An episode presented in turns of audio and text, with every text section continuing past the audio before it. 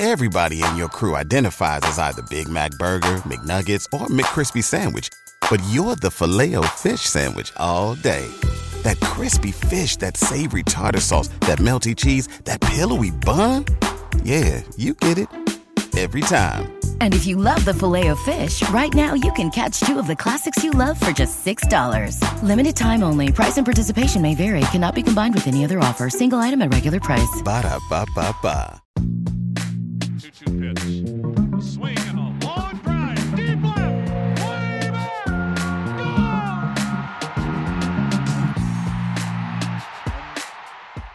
Welcome, welcome, welcome to another Baseball America podcast. I'm Kyle Glaser. So good to be back. It's been a while. We were putting out the prospect handbook. It's holiday season. A little bit of delay in podcast recordings, but we're glad to be back. And we're back with a big one the Tampa Bay Rays system our number one farm system in baseball as of our last organization talent ranking in August post trade deadline. To break down the Rays system, we're happy to bring in JJ Cooper, our peerless leader and executive editor. JJ, this is your second year doing the Rays system for us here at Baseball America. What would you say are the biggest changes uh, in the Rays system from a year ago to today? Um, at the top, I mean, the, I think one thing that is that is very clear that has uh, is, is Wander Franco at this time last year was a sensational prospect, but one who had no time in full season ball. And you know, when we talk now, we're talking about uh, Wander Franco, who's a sensational prospect, and one who who basically blitzed through low A and was one of the most productive players in high class A in his time there, even though he was way younger than pretty much everyone he was facing. So I would say that the number one prospect in the system is an even better prospect now than he was. He just keeps keeps basically proving what we thought, you know, which is important. And the other thing I would say though is is that if you if you look at the totality of moves that the the Rays have done over the past year, one of the things that was kind of unavoidable for them, this is a really deep farm farm system, and I would say it's not as deep right now as it was a year ago, simply because for one, there have been some graduations, but on top of that, they had to make move after move after move where they knew they were facing a 40 man roster crunch at the end of this 2019 season. And so they made a number of moves where they traded away or DFA'd in some cases players who, who really could have useful MLB futures, but they just didn't fit for a team that really is going to, you know, that's really tied up against the 40 man roster. I, I, think if you look back on it, there's a pretty good chance that the uh, Nick Solak for Peter Fairbanks trade, pretty good chance that the, the Rangers, quote, win that one. But it was a, a trade where the reality of it is, is that that Solak was basically blocked, in, you know, in Tampa Bay because he plays basically the same positions as Brandon Lowe. Defensively, he doesn't play them as well. And so you have situations like that. Anytime a team has talented players and they don't have a spot for them, that means they have a really, really, really good group of players for them, both in the major leagues and throughout their farm system. And that's a luxury the Rays certainly have. You look at the big picture, and the Rays posted their second straight 90 win season, winning 96 games last year. They returned to the playoffs for the first time since 2013, took the Astros to five games in the American League Division Series. While doing all this, they ascended to the number one farm system in baseball. They have the number one prospect in the game in Wander Franco, and they were our organization of the year here at Baseball America. So while on the field, everything seems rosy. There's a tremendous talent base in the majors right now. There's a tremendous talent base coming up the minors, presumably landing en masse within the next year or two. But off the field, things are less rosy. We saw the Rays once again finish among the worst teams in attendance in baseball. They were 29th this year, averaging less than 15,000 fans a game, despite the fact it's tied for the second best record in franchise history. We saw the rumors come out in the summer about a potential proposal that would have them split the season in Montreal. It seems like the Rays are kind of a weird dichotomy, JJ, because on the one hand, on the field, there's so much to be excited about and off the field, it's just kind of depressing. And we see this team consistently put a good product on the field, and they just cannot draw. They don't have any success in that market. It almost feels a little bit hopeless off the field, which is in direct contrast to all the hope and optimism on the field. You can make okay. So let me roll out all the the answers, the apologies that you can make. One, the ballpark's not in a good place. Which, although the argument I would make with that is is that I, I think that downtown St. Pete, the area around it, is way better than it was, you know, 20 years ago. Um, I think there is stuff to do around the ballpark, things like that.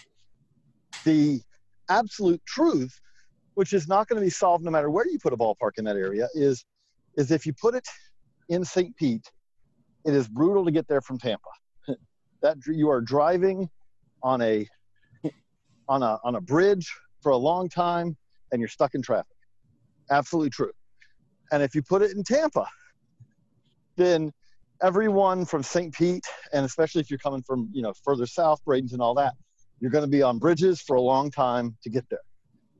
I, I again, yes, if you put a stadium in Tampa, would it have a larger mass of, of, of fans who could get there quickly? Absolutely. But I do think that there are legitimate issues with the uh, with the market, kind of wherever you put that team. You know, they they closed up the they closed off the upper deck this year, for except for they opened them back up for playoffs, I believe. But basically, for most of the season, the Rays played in a 25,000 seat stadium. Like that's and didn't fill it. They averaged uh, No. just just under fifteen thousand fans a game this year. Worst in the American League, second worst in baseball. They were sandwiched between the Marlins and the Orioles. Marlins were thirtieth, Orioles were twenty eighth. Two teams who were actively tanking, not trying to win. Essentially told their fans, "We're not putting a winning product on the field," and that forced them away. Forced them away. The Rays were again one of the best teams in the American League, and they're in that tier of teams. It's problematic. The reality also is is that every effort they have made to build a new stadium has fallen through.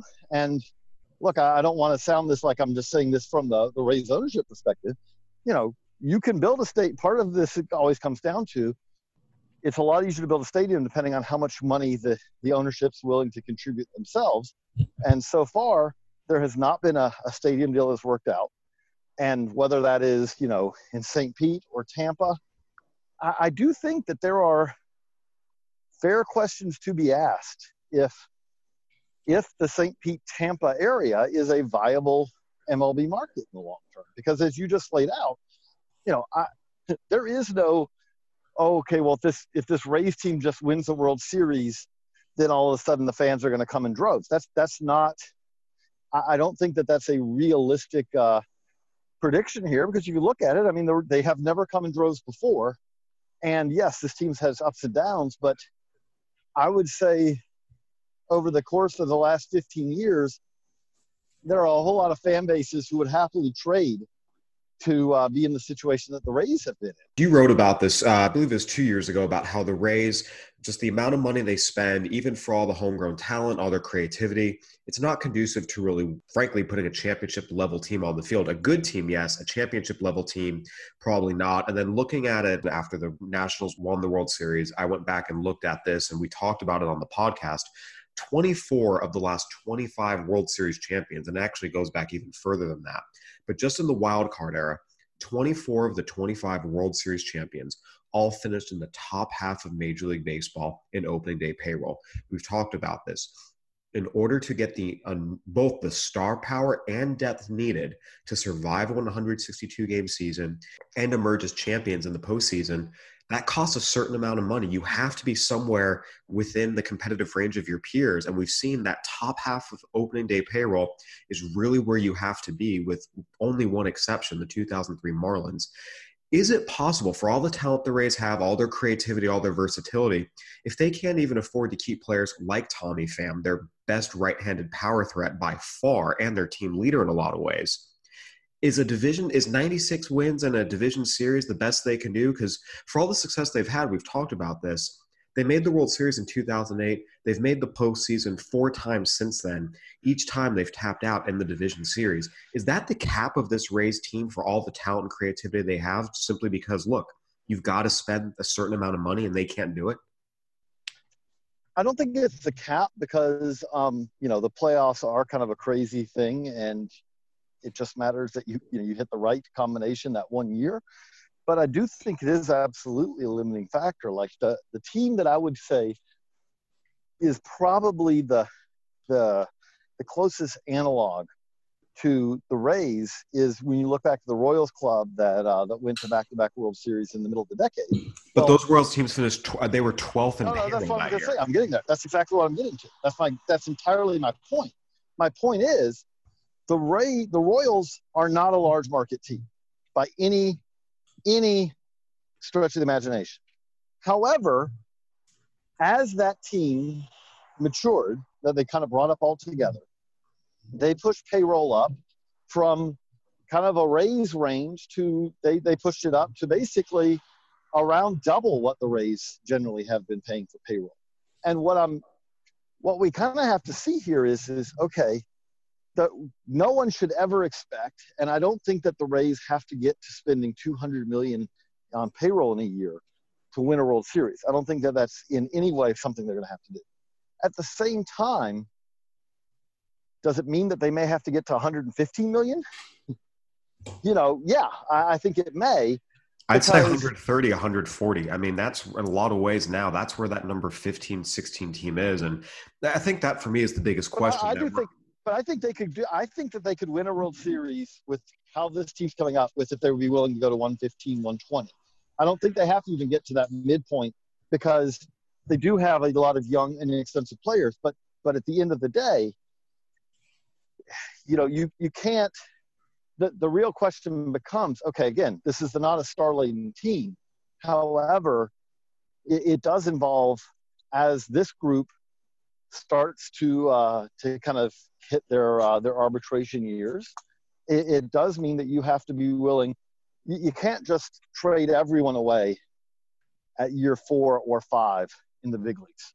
In two, yeah. three years, theoretically, when Wander Franco is, you know, getting into year potentially year two of his big league career, starting to find his mm-hmm. way, Austin Meadows will be year three, four, potentially five in these next two, three, four years. Are they going to be able to keep Austin Meadows while Willy Adames, or excuse me, while Wander Franco is becoming Wander Franco? That's the kick- kicker to me. You need both of those guys if you're going to win. If you have to trade Austin Meadows as soon as he hits year four, and well, oh well, we've got Wander Franco coming up. No, you're best off. Your best chances of winning are having both those guys in the lineup. Is Tyler Glasnow going to still be there you know, when he's you have to keep, you can, make all, you can make all the great trades you want. If you don't keep the player, it doesn't matter. And that's where that to me is the challenge the Rays are going to face. I do want to get into this farm system a bit. Wander Franco, we've talked about, he ascended to the number one prospect in baseball following the graduations of Vladimir Guerrero Jr., Fernando Tatis Jr., and Eloy Jimenez this year. You mentioned earlier how Wander just blitzed through low A, got to high A, held his own as an 18 year old. It was an impressive season all around. From a skills perspective, not necessarily an accomplishment perspective, just, hey, he got to another level. From a skills perspective, how has he grown from last year to this year based on your conversations with evaluators, both inside and outside the Rays system? He continues to offer confirmation for the incredibly advanced skills that he was already showing last year. And what I mean by that is, is that as a hitter, when he was in the Appy League, and even before that, especially when he was in the Appy League, Wander Franco showed that he had exceptional bat to ball skills, which kind of allowed him to do things that very few players can do. He does not regularly swing and miss, which okay, you know, we're we're in a, we're in an era right now where a whole lot of really good hitters swing and miss a lot. But and we're in an era also where most of the hitters who don't swing and miss don't hit the ball for impact. Nick Madrigal does not swing and miss, but also Nick Madrigal is not one who we really expect Major League Ball to be, uh, you know, a middle of the order hitter. He doesn't impact the baseball that way. He he doesn't strike out. He hits for high average. Wander Franco has a chance to do both because he does not swing and miss, which allows him to do things in counts that that few hitters can do. Because you know if he sees a pitch to, to jump on he can. He can be aggressive with it. And he usually hits it hard. But let's say that in this at bat you know he'll take he will take pitches early on. Let's say he sees it's 0-0 and he sees a strike that there's really not much that he can do with he doesn't mind to get to 0-2 because he has the ability to battle back from 0-2 like few hitters do. So we saw confirmation of those skills. If you if there was anything that we saw, I think from a uh, defensive side, what we're seeing so far is, is he's yet to prove he can't play shortstop. I don't think that he's going to play shortstop necessarily on a team that has Willy Adames. I think Willy Adames has a chance to be, when he arrives, to be a better shortstop. But he has shown so far that you don't rule out him being a shortstop in addition to being one of the better hitters in baseball. And, and that's that's something that obviously gives him kind of a, a chance to be pretty special what for you is the next step for him that he needs to take this year developmentally? What's the biggest thing? Because as as impressive as he is, and as universally uh, re- highly regarded as he is, there's always things for a young ball player to work on. What are the biggest things he needs to do in 2020 to grow as a player? Uh, answer questions defensively. Um, not that he wasn't. He was a a fine shortstop in Class A, but to be honest, I really don't know where he's going to play when he arrives because I do think that his bat is kind of going to be what's ready. And then it's going to be the, the follow up question of that will be okay, so where are you going to play him? Again, not that he's like way behind defensively either. This is not a situation where you're talking about a player who's hopeless defensively and a great hitter. We're talking about a player who, as a hitter, is probably, you know, three, four years ahead of his chronological age. And we're talking about a player as a defend as defensively who's you know right on schedule year or two ahead. Yeah, I mean, and so uh, again, I don't see a situation where, unless there's an injury, that they're going to get to August, September, and say, "Okay, Willy Adames, we're moving you aside because Wander Franco's ready." But I absolutely could see a situation where you get to August, September of this year, and they say, and, and kind of in the lead up, in weeks in the lead up to that, they look around and say, you know, where's the position we could play Wander Franco to get him accustomed to? Because we think he could play left field or right field or third base or second base. Well, third base seems the natural one. Just when you look at kind of the Rays, how they're Mhm. constructed, who they've had recent years. Brandon Lowe going second base to left field, but third base they didn't. I mean, we saw Mike Brosseau come up. Yandy Diaz got some time Yandy there. Um, Matt Duffy kind of came back from the dead for a little bit and had some time there. That was sort of the rotating door, and it feels like look when you look at the Rays and map them out long term. You know, you have Brandon Lowe at second, although he can also bounce out to left. You have Willie Davis at short. Seems like third base is the most natural place for Franco to slide in once he's ready.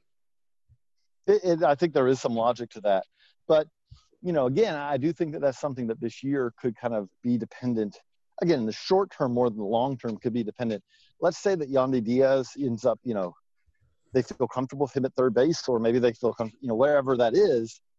Maybe, you know, I, I do think that Franco has a lot of uh, useful versatility there that, you know, he could play a corner outfield spot as well. Again, the bat is going to be such that it's really going to be a question of, okay, well, where does he fit? But you really at some point are going to want to get that bat in the lineup. And again, I think from that standpoint, 2021 is kind of the uh, the conservative timetable. JJ Wander Franco, you mentioned 2020's possibility he comes up.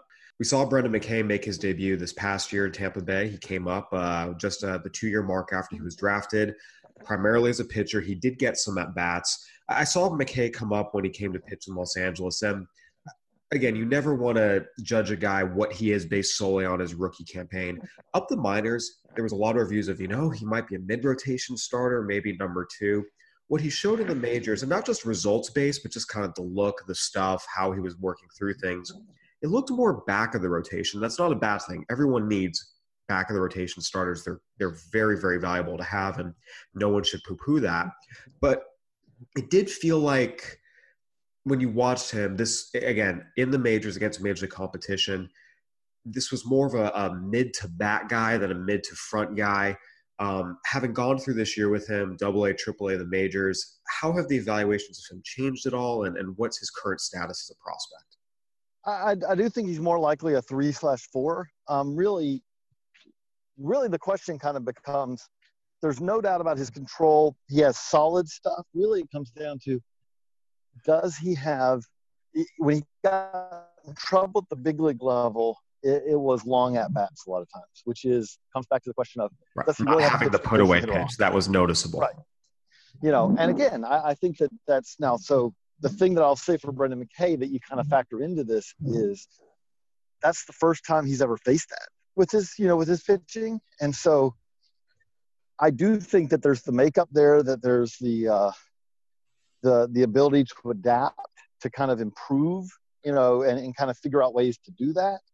Um, I, I do again, but I do think it's more of a three slash four, which again works perfectly fine for them because I, I don't think his stuff is is such that you know if you map it out, like in an ideal situation, he's going to be their number four starter next year. Like in an ideal situation, you've got Snell, you have Glasnow, you have Morton, and then maybe he slots in behind them. But the other thing with him is, is that I do think that in this next year, in this full, you know, 2020 season, it's also something where they'll probably have a relatively quick hook with them where, you know, if they get five innings of him, they're not going to ask him to get through that lineup a third time. And maybe he eventually adjusts and adapts to be able to do that. Two times through the order, start to get the third time through the order, okay, let's turn it over to the pen. And if he can do that consistently, they'll be quite happy with that result.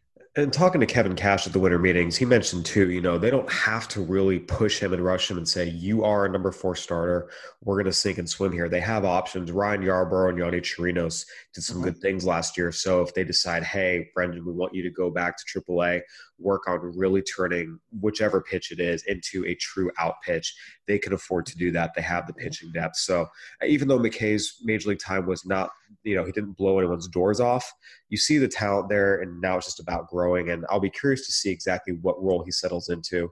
And we've also talked about his two way history. It seems like with each passing year, it seems like, you know, it really is just going to be a situation where he's going to pitch you know, hitting might be something he does occasionally. He got some pinch hit opportunities last year. He did DH. There was also an opportunity for him to uh, to hit when they played interleague games in National League parks. But it does feel like at the end of the day, Brendan McKay's career will pretty much be as a pitcher with some sporadic at bats as opposed to a true two way player. At least that's how it seems like it's trending.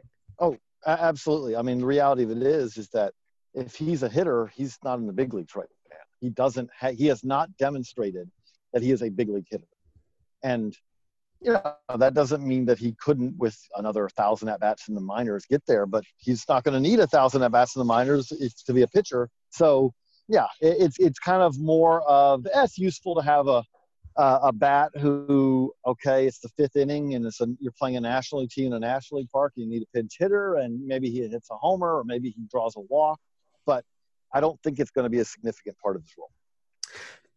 Matthew Liberatore is another highly touted left-hander, but I actually want to get into the top-ranked right-hander in this system, and that's Shane Baz. He came over in the Chris Archer trade with Tyler Glasnow and Austin Meadows. Even if Shane Baz never pitches a day in the major leagues, the Rays are going to consider this trade a huge win and likely one of the robberies of the decade. That said, Baz came out this year and did some really, really good things at low Class A Bowling Green. Uh, went to the Arizona Fall League, showed some premium stuff.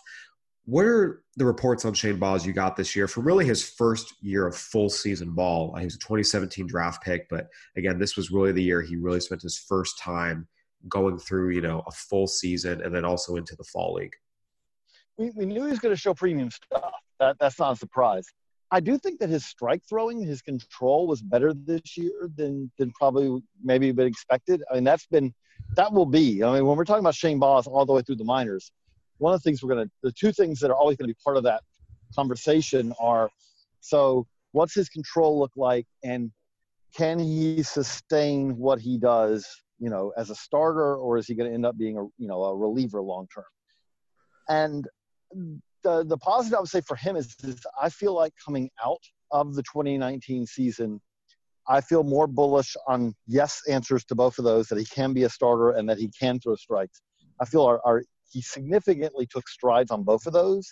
He's still going to need to make bigger strides. He's going to have to continue to improve. But I do also think that the Rays have kind of tweaked, you know, what he throws, um, more four seamers.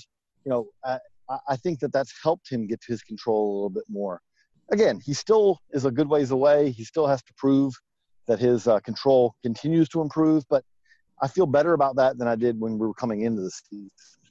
Yeah, his walk rate has dropped. Uh, 2017, his uh, his debut was 5.3 per nine. 2018, it was 5.0 per nine. This year was 4.1 per nine. So you're seeing the walk rate continue to move in the right direction. I know when I saw him in the fall league, my first thought was, "Hey, this is a great arm." I do think reliever, but I thought elite closer. So it's one of those things where yes, it's relief, mm-hmm. but it's such a good potential reliever that it's not it's not in any way, shape, or form lost value. You see those elite level closers; those guys are hugely, hugely valuable, and frankly, teams need them to win. So I, I felt like just watching Shane Baz and some of the scout calls I made on him this year, although you obviously made more than I did, was hey, I, I do think this guy is probably a reliever in the end but it's a potential fire breathing closer that's you know among the best in the game and that's a great prospect to have a lot of teams would want in their systems. Right, and again, like you know, there's the, the there's the range of, of possibilities, and the thing that stands out with all these guys is is like, you know, when I look back ten years, we were talking about Jake McGee, and we would have had some of the similar conversations about Jake McGee, about whether he was going to be a starter or a reliever, and you know, we we could have many of those same conversations, and and the reality is he ended up being a reliever, and he ended up being a good one. He ended up being a fire breathing closer you know, there's obviously possibilities where Shane Baz ends up just being kind of a useful reliever, or you know, and and that would still be pretty good.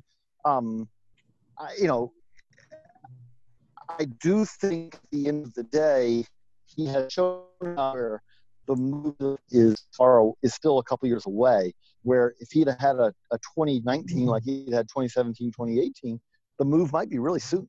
And, that's he's kind of pushed that question back a little bit yeah, the walk rate going in the right direction is certainly promising. The Rays have a number of really interesting pitching prospects. It's one of the reasons their farm system is as highly ranked as it is. We mentioned McKay, Liberatore, Baz. You know, Brent Honeywell was at one point a top 25 prospect in the game. Uh, he keeps having setbacks with his with his elbow, and you know we need to see what he looks like when he comes back, when he gets back on a mound. Then on the other side, you have Shane McClanahan, who kind of like Shane Baz, mm-hmm fire breathing type of stuff, control questions. But he got up to double A this year. He showed some starter trades. I actually felt like some of the calls I made, it seemed more optimistic that McClanahan stays a starter than Baz.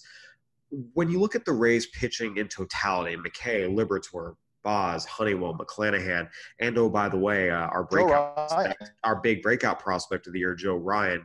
How do you assess these arms and, and the strengths, how they complement each other, and then especially given the Rays have a really good rotation in the majors right now, are some of these guys trade pieces in the future? How do you kind of suss out the Rays pitching, you know, big picture, all encompassing? Well, one of the things you just asked there is, is okay, so are these Rays going to be a team that holds on to its stars, or is it or is it going to be the one that keeps trading their stars and they're going to rely on some of these guys to step in and replace uh, Tyler Glasnow or you know or guys like that, Charlie Morton, in upcoming years. And kind of for the sake of the Rays, you hope that that these guys are the trade pieces and not just that they have to continually trade away their successful big league. You don't want to trade away Blake Snell and Tyler Glasnow. You'd rather trade these guys, but if you have to do the other way, it kind of is what it is. Right, but the reality of it is, is that they have options that many teams don't have because you know we could get into their second tier. Uh, again we haven't talked about jj goss who didn't make their top 10 but jj goss is one of the best uh, high school arms in the 2019 draft class. And if we were there are many you know well i should say many but there are a number of systems where if jj goss had been picked where he was picked we'd be talking about him as the number one number two or number three prospect in the system but because he is with the Rays, he's a guy in the teams because they have pitchers who have done more, who have similar stuff, and have done it at you know at higher levels. The the difference that they have is is that they have a large number of these guys. And the other thing that you have to say for the Rays also is is they have demonstrated year in year out that they do a really good job of developing pitching. Guys get better with them, not worse, which is also a uh, you know a key thing that makes you feel good about their chances of developing something. There's no question. When it comes to developing pitching, I, have always I've long thought the Rays are among the best in baseball in terms of getting them through the system when they get to the majors, putting them in positions to have success, and even if success doesn't come right away, such as what happened with Blake Snell, they're able to make the corrections. There's been a lot of positive we've talked about the Rays system because they have done a really good job player development wise. When you look at their top 10 they're, and into their top 20 and 30, which you'll be able to see in the prospect handbook, it's guys who mostly took steps forward. There is one guy in the top 10 who took a step backward this year, and that was Ronaldo Hernandez. What were you hearing from evaluators about some of the reasons for his step back and what ultimately kept him in the top 10 for you despite what was frankly not a great year? I don't, you know, catching's hard. catching's really hard, and he did yes. not have as good a year. You know, and although I think part of it also is is that going to the level that he was going to, um, you know, statistically, it's going to make it look worse even if you have a similar year because uh, the the toughness of the hitting environments. But I think that this was the year like okay, it was a step back year for Ronaldo Hernandez as after a really step forward year in 2018. Um, and and now the really the question be, becomes, and this is kind of what some of the fun of uh, of work, you know, writing about prospects. We're going to know a lot more at the end of 2020 than we do right now. Is the question we don't know the answer to is is was the 2019 season a blip, a setback, or was the 2019 season much more of kind of a confirmation that you know the reality is is at the end of the day he just was not as good a good a catching prospect as we thought he was. Um, and, and we don't know the answer to that yet. I, I do think that there are still the tools there. There's still work to be done. I would say that he has to get at least a grade better defensively uh, before he's big league ready. I think at the plate he has significant strides he needs to make as a hitter as well. But but he also has the tools, the possibility of being an everyday catcher, and, and, which is something that's it's kind of hard to find uh, right now in, in the minors. And you know, the other thing that's tough with this when we talk about prospect prognostications is is he going to be catching in a world with robo umps where framing no longer matters? Well, I think that would actually suit a player like Ronaldo Hernandez quite well because he's going to have more offensive potential than a lot of catching big league catchers that we talk about right there's still enormous power there, and that's something a lot of evaluators have pointed to. That it's it's anytime you have a catcher with that amount of power, you know he can still hit for some average a little bit, even if he's not the most patient guy in the world in terms of taking walks. It doesn't strike out a ton. There's still something to build on. Uh, JJ's the Rays have both star power and depth in their system. They've got uh, definitely a, lot of depth at the major league level, and they've had star power, though they, as we've talked about, have uh, shown a need to try and keep it. It does look rosy on the Rays for the uh, it does look rosy for the Rays on the field in the future, as we discussed at the open of the podcast. Off the field, things are a little bit less, rosy, but among the things they can control from a player personnel perspective, uh, clearly the Rays are, are, in good shape, and that's why they're our organization of the year. JJ, as we wrap up here, any final thoughts on the Rays? You know, the big picture of where they are, just as an organization, majors and minors, beyond just the top ten prospects. Yeah, the thing I would say is just to kind of cite a couple other guys we're talking about, like Greg Jones was their first round pick this year, and Greg Jones is a high ceiling college uh, draftee. And again, he doesn't crack the top 10 because this is arguably the best system in baseball. I really like Taj Bradley, who could be a guy who really blows up in 2020. Athletic right hander, who was one of the youngest guys in the 2018 class. Kevin Padlo, when we talk about third base, we talk about Wander Franco logically play third base. Kevin Padlo is a guy who who maybe he gets to third base this year and, and kind of solves that problem for the Rays before Franco ever gets there. And and Nick Schnell's had some injuries, but maybe Nick Schnell, who was a uh, first round pick of theirs in 2018, maybe 2020 is the year that he kind of emerges. The point is, is that with a lot of systems, you know, you could always construct kind of an optimistic viewpoint of, well, here's how this team could be, farm system could be better a year from now than it is now.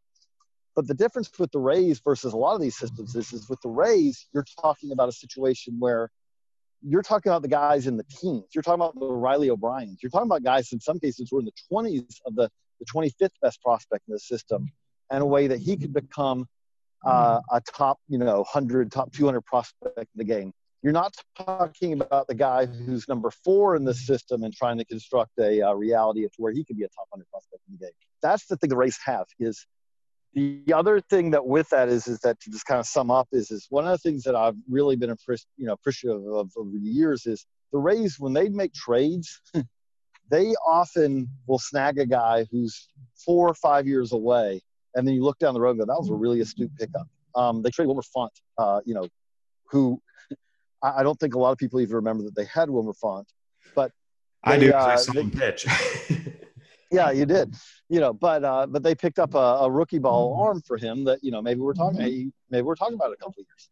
Um, you know, and so they have that kind of thing where they do that time and time again. This is just a really well-run organization that has to be really well run because they're trying to overcome the reality is is that this is a uh, a team also that keeps a payroll that is it's a non-competitive payroll year after year and we will see if they're able to overcome that. JJ, thank you so much for joining us. We appreciate your insight, and uh, we look forward to talking to you again as we delve in more into our BA Top 10 Prospect podcast. That'll do it for another edition of the Baseball America podcast. Go ahead and give us a review on iTunes, Spotify, Stitcher, whatever platform you're listening on. We'd love to hear from you. Thanks again to JJ Cooper for joining us to break down the Rays system. For JJ, I'm Kyle Glaser. Thanks for listening and have a great one, everybody.